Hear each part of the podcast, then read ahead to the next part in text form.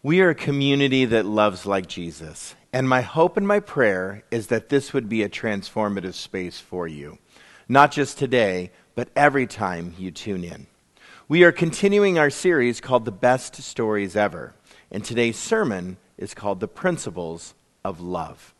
A large majority of people go all through life not knowing God, not knowing that God loves them, not knowing God has a plan for them not knowing that Jesus Christ died for them, not knowing that they have a way to heaven for them if they would just accept it. They not only not know about it, but they don't ever receive it. Possibly because they haven't experienced it. And that's where it falls into the church's camp that we need to show love. People have a hole in their heart. People might call it emptiness. They might call it loneliness. They might call it boredom or fear or guilt or worry or whatever. The truth is, people need God's love. And we as the church, we were made to show God's love, and people need to experience it. In Philippians 1:27, most importantly, live together in a manner worthy of Christ's gospel. Do this whether I come and see you or I am absent and hear about you. Do this so that you may stand firm, united in one spirit and mind as you struggle together to remain faithful to the gospel. So, a mentor of mine says that God is looking for audio visual Christians to walk this kind of walk worthy of the gospel, to talk this kind of talk speaking the gospel, the gospel that God wants us to speak, and that is the gospel, the good news that Christ loved us. We're to live the good news, we're to tell this good news. But we're not supposed to do it by ourselves. We're to do it in community where we team up with each other. So we're to help each other in our common mission. The Bible says in 1 Corinthians, we work together as partners who belong to God. The Bible says in Ecclesiastes, two can accomplish more than twice, twice as much as, as one. So we have this example that we're going to go over today, and there's a great story of a group of people, a small community, who brought this paralyzed man to Jesus to show him love. And I think this is important in our day and age, especially in our nation and in our, in our state and our community and even in our homes, that we need to help each other to Christ. We need to help each other to experience Christ's love. And this story, covered three times in Matthew 9 and Mark 2 and Luke 5, this story is an important story that shows principles of love. And I hope that we can apply this in our world today.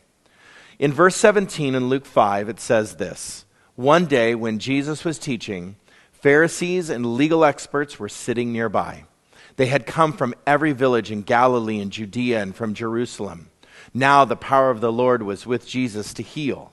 Some men were bringing a man who was paralyzed lying on a cot, or some translations say mat. They wanted to carry him in and place him before Jesus, but they couldn't reach him because of the crowd.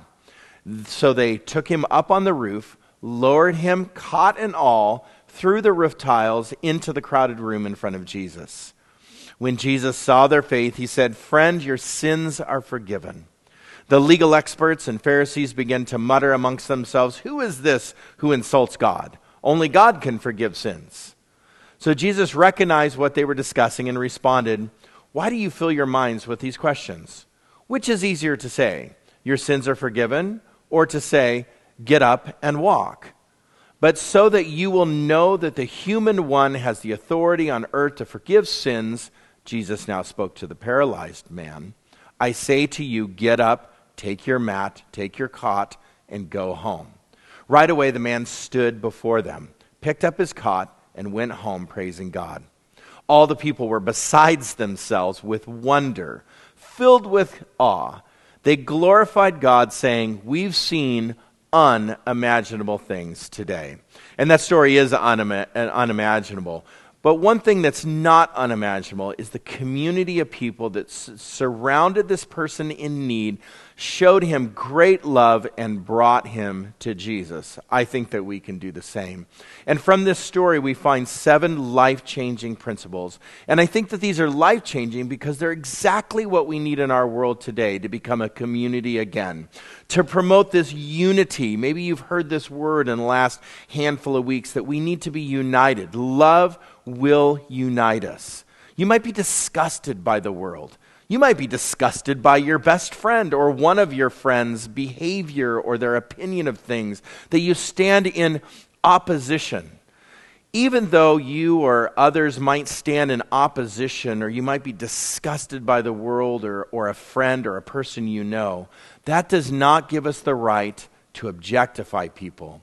It doesn't give us the right to treat people without love and compassion that Christ has called us to give. The world needs the love of Christ, the love of us, and compassion from us and from Christ more than ever. So here's the first principle. And, and first, they were, they were concerned for their hurting friend. And I see that right away. They had compassion. They became concerned for them, for him. And this is a principle of love. Every mission that you are on must flow out of compassion, out of love. I don't care what you do in life. You might, you might do great things, but if it's not done in love, it's not so great. The Bible says it's actually zip. The Bible tells us in 1 Corinthians 13 if you have not love, you are the sound of brass and a cymbal. So, in other words, it doesn't matter. It's a clanging gong, some translations say. It doesn't matter how many awards you get. It doesn't matter the things you've accomplished in life, how many missions you fill in your life, or whatever things you do or gifts you give. If it's not done in love, God says it doesn't count. So people need to know that we care. Christians together, the church needs to stand united and show the world that we love people. And in fact, people don't really care how much we know until they know how much we care. And that's an old adage that people want to be loved first, and then they will hear our message. They want to know that we love them. In Romans 15:2, we should all be concerned about our neighbor and the good things that will build up their faith. In 1 Corinthians 10:24, people should be concerned about others and not just concerned about themselves. So my problems, my plans, my progress, my needs, my goals, my ambitions, my desires, my agenda, what I've got to do today and tomorrow and this weekend and next week, these things cannot get in the way of our not only reputation, but also our action of love and compassion in people's lives. So, the reason why God used these people, the Bible tells us in the book of Mark that there's these four, this four small group of people. These obviously, these people obviously were sensitive enough to the needs of a friend. They cared enough to bring this guy to Jesus. They weren't preoccupied with themselves or all of the things that they had to do that day or the next day. So here's the first step. As I look at this principle of love outlined by God, we need to be concerned, compassionate, and learn to love others well.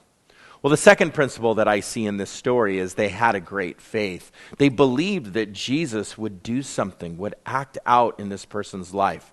And this is a principle of faith. In Luke 5:20, when Jesus saw their faith, he said, "Friend, your fr- sins are forgiven." So, whose faith is Jesus talking about here? He's talking about the friends. He's not talking about the paralyzed man's faith. He says their faith, the plural multiple. He's, he's looking up and seeing these four people and lowering this guy down in front of Jesus, and he says, Their faith, therefore your sins are forgiven. So there's many, many people in our lives just like that. They're frozen in time. They don't have it, maybe any faith at all. It's going to be our faith that helps them. We are to be concerned about our faith, yes, exercising out our faith, and helping other people in our faith. So people are paralyzed by guilt. They're, they're sometimes paralyzed by the past and it's killing them. They're paralyzed by resentments. They have harbored resentments over people that have hurt them. They're paralyzed by grief. I, have been that way, paralyzed by resentments and grief and hurt in my life to the point that I'm not making any movement in my life. We need to help uh, exercise our faith and help people around us that are paralyzed by these things with words and actions that will heal. We need to love people well in these positions in their life. Paul says in Romans 1 I want us to help each other with the faith we have. Your faith will help me, and my faith will help you, the Bible says. Encourage each other and give each other strength in our faith. So we are to encourage each other. We're to encourage everyone around us. We are to be the great encouragers.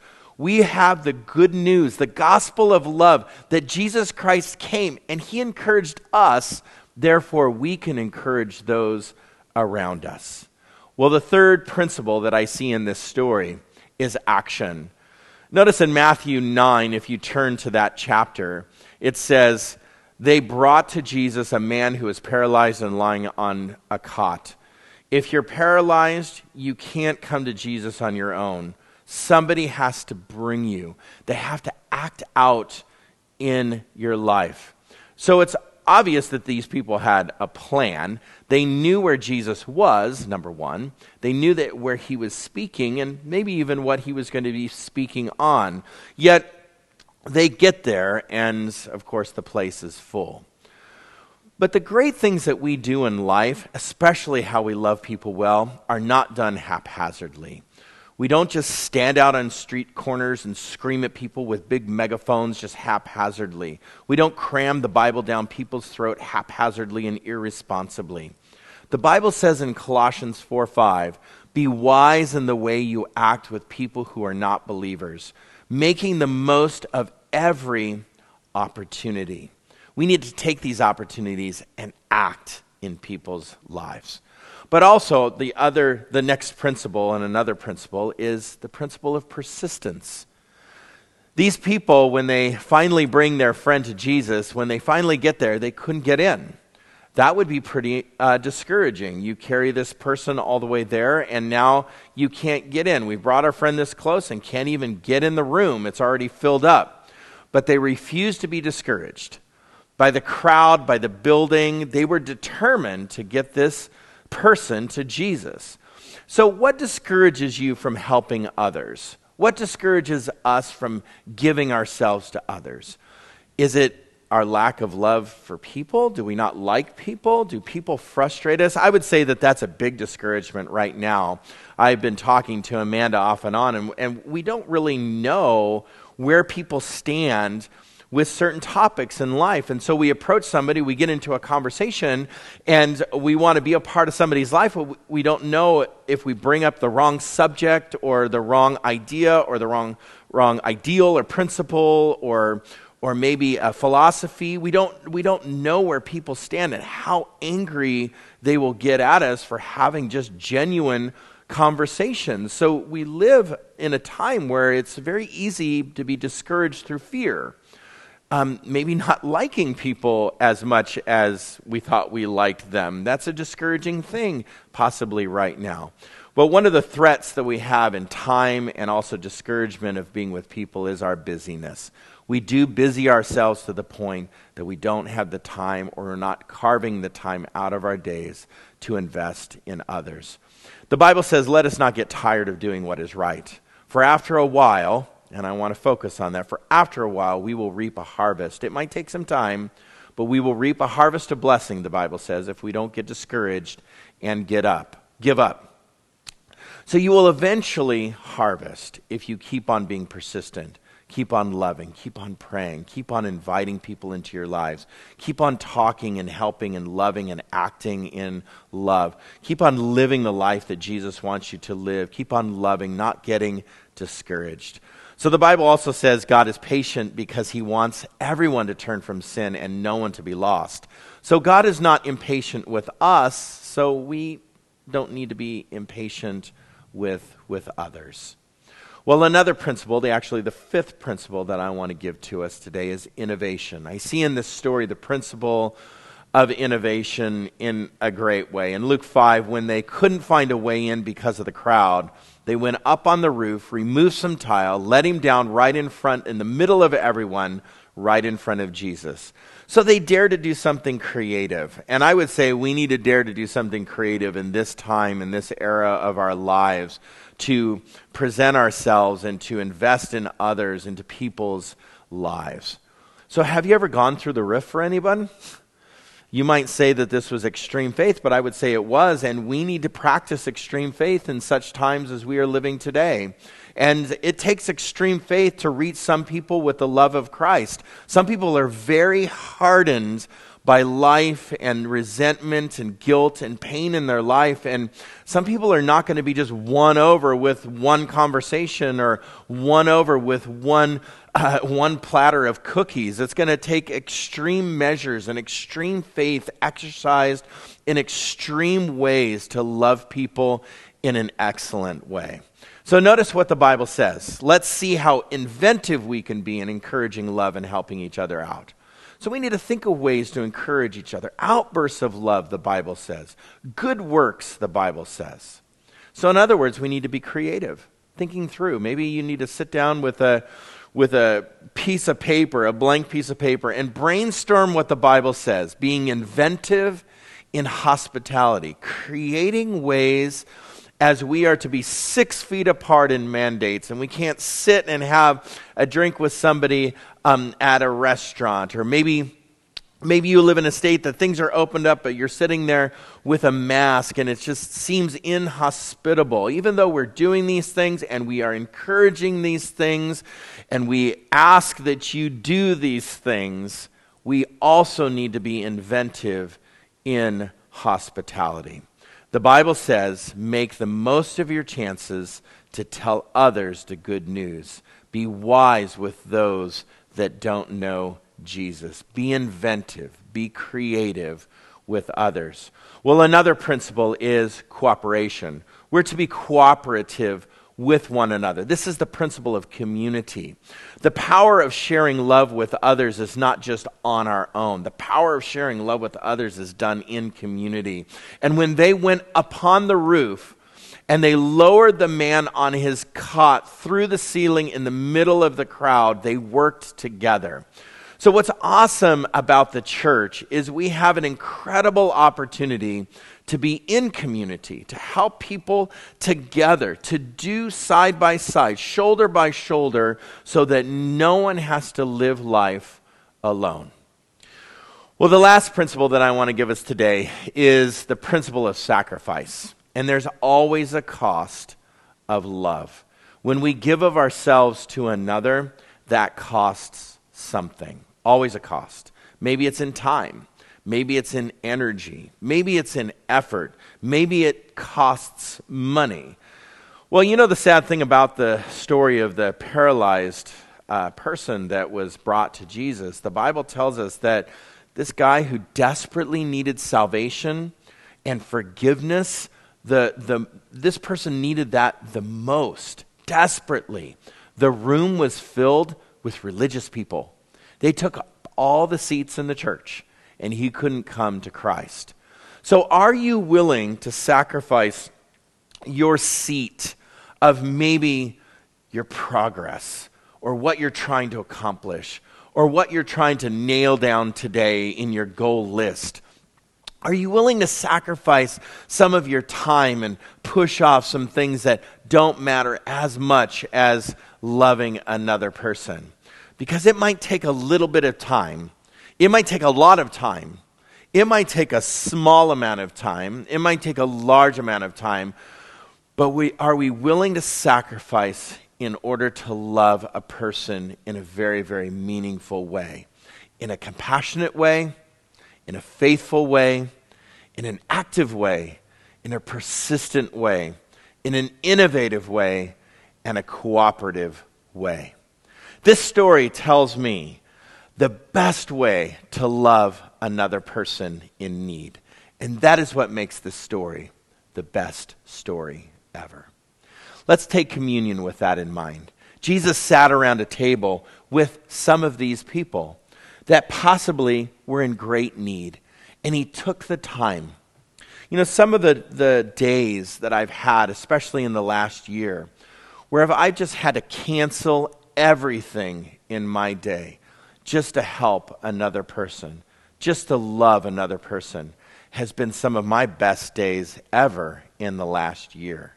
Just to cancel an hour and just to invest in another person, to take the time to listen to them, to interrupt maybe my very important day. Well, I would have to say that we need to live in that flexibility, and Jesus around the table lived in that kind of flexibility. He lived in that kind of openness and availability. He invited all of these people that possibly he didn't have the time for, possibly maybe he didn't want to hang out with, possibly they weren't his kind of people, right? But he invited all these people around the table and he said, Do this in remembrance of me. Remember when I'm gone and I'm at the right hand of the Father, this is my body Take this, eat it. I'm giving it to you in love so that you can love others. And this is my blood. I'm giving it to you and so that you can give this kind of love to others. Let's take and eat and say thanks be to God. Thank you, Jesus, for the fact that you came and you died for us on the cross, and that is the ultimate love. Lord, that you resurrected from the dead and that you showed us the ultimate life and that you promised us that you would return again, and that's the ultimate hope. And in all of that gospel, that good news, Lord, that just shows that you love us in a great way. Lord, help us to love others, Lord, as we've seen in this story, to sacrifice, to give, to give time, to show cooperation, to be persistent, to have faith, Lord, and to ultimately show compassion in a great way to others. Help us to do that this week. In Jesus' name we pray. Amen.